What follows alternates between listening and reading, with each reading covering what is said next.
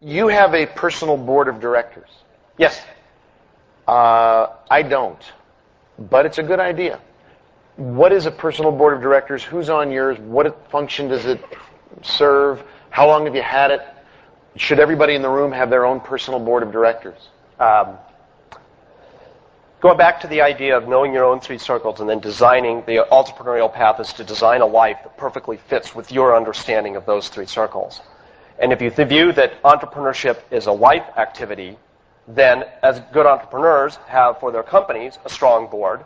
In a life, you should also have a strong board of directors.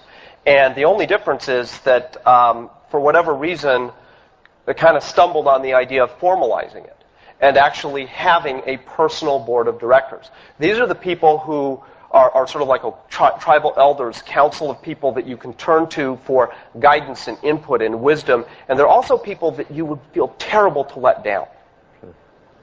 And you use them either actively at pivotal points in your life, like when I was leaving Stanford. I relied heavily on my personal board. Should I do this?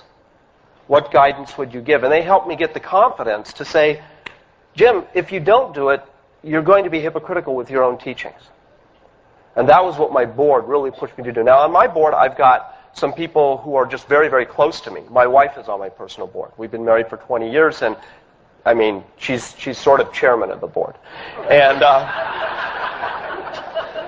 but uh, John Gardner, the former Secretary of Health, Education, and Welfare at the Johnson administration, is on my board, and he's the one that always reminds me. He founded Common Cause, and, and you know that that wonderful adage: "Don't try to be an interesting person, be an interested person." And every one of the members of my board, they're usually past teachers.